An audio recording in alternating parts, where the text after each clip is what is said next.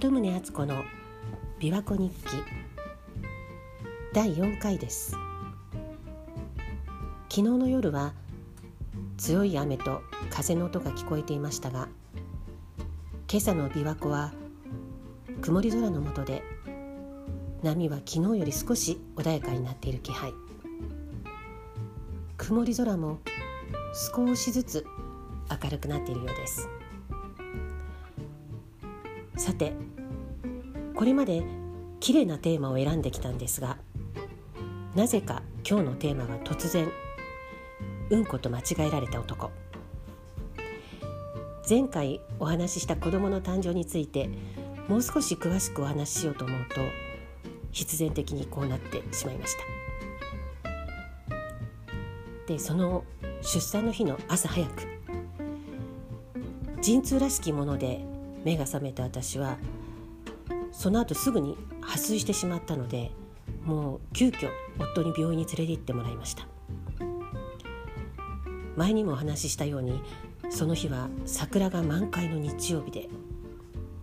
でその病院では事前にその日曜日に、えー、午前9時だったか10時だったか電気系統の設備点検が行われることが決まっていて病院に到着後停電したらもうエレベーターも使えなくなるから今のうちに分娩室があるフロアに移動しといてくださいねって言われてで私はもう早々にスタンバイしたんです。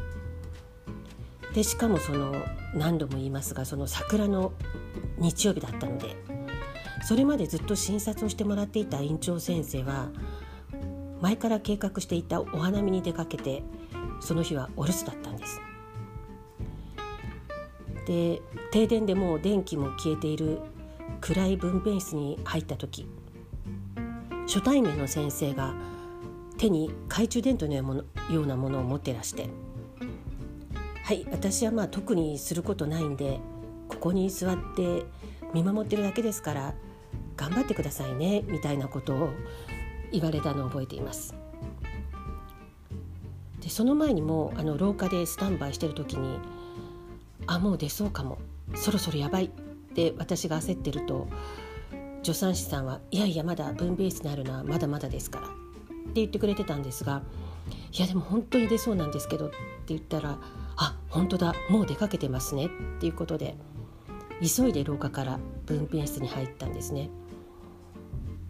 で私は陣痛というものが実はよく分かっていなくて経験者の友達からはま、とにかく痛いとかもう長い時間大変だったとかそういうことばっかり聞いてたのでどんな痛みなんだろうって想像してたんですがその時、まあ、定期的に波のように訪れていた陣痛は私にとっては痛いっていうよりもジェットコースターにこう乗っている時の気持ち悪いような感覚だったのでギャー痛いっていうような感じではなかったんですね。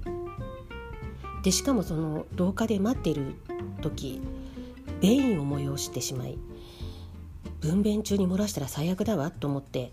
トイレに駆け込んだんですがどんなに頑張っても何も出なくて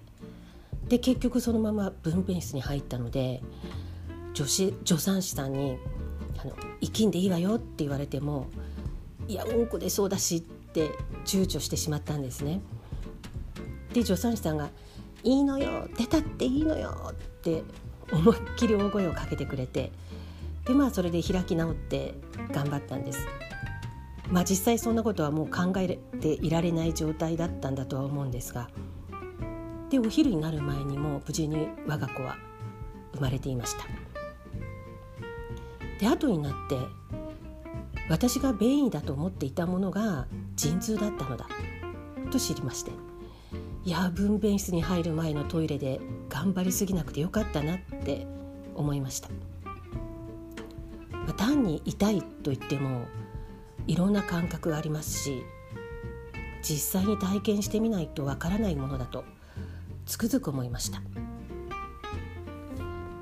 私がうんこだと思ってたものが実は我が子だったわけですしね。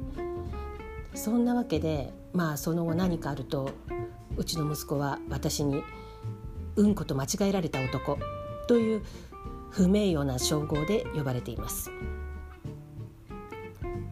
ちなみに出産に立ち会った夫は参道をすり抜けるために尖った頭で出てきた息子を見てイルカのようだったと感動していました。でその病院実は分娩室にカメラが設置してあって出産ドキュメンタリービデオをプレゼントすることになっていたそうなんですがその日は幸い停電だったのでビデオはなし。でまあ代わりに写真を撮ってもらったんですが私は内心ほっとしました。うんこが出そうって騒いでたわけですから。まあ出産という感動体験が私にとっては大いなる便秘の解消のような体験になってしまったんですが、まあ、本当に何事も経験してみないとわからないものです。結果的に高齢出産でしかも初産だったのに非常に短時間の安産になったのでほっとしたんですけれども先輩ママからは事前に私があまり不安や恐怖に襲われていなかったから「敦子ちゃんは安産だと思っていたよ」って言われました。まあ、実はそれについては他にちゃんと理由があったんじゃないかと自分では思っているんですけれどそれについてはまた次回お話しします。鳩宗敦子でした。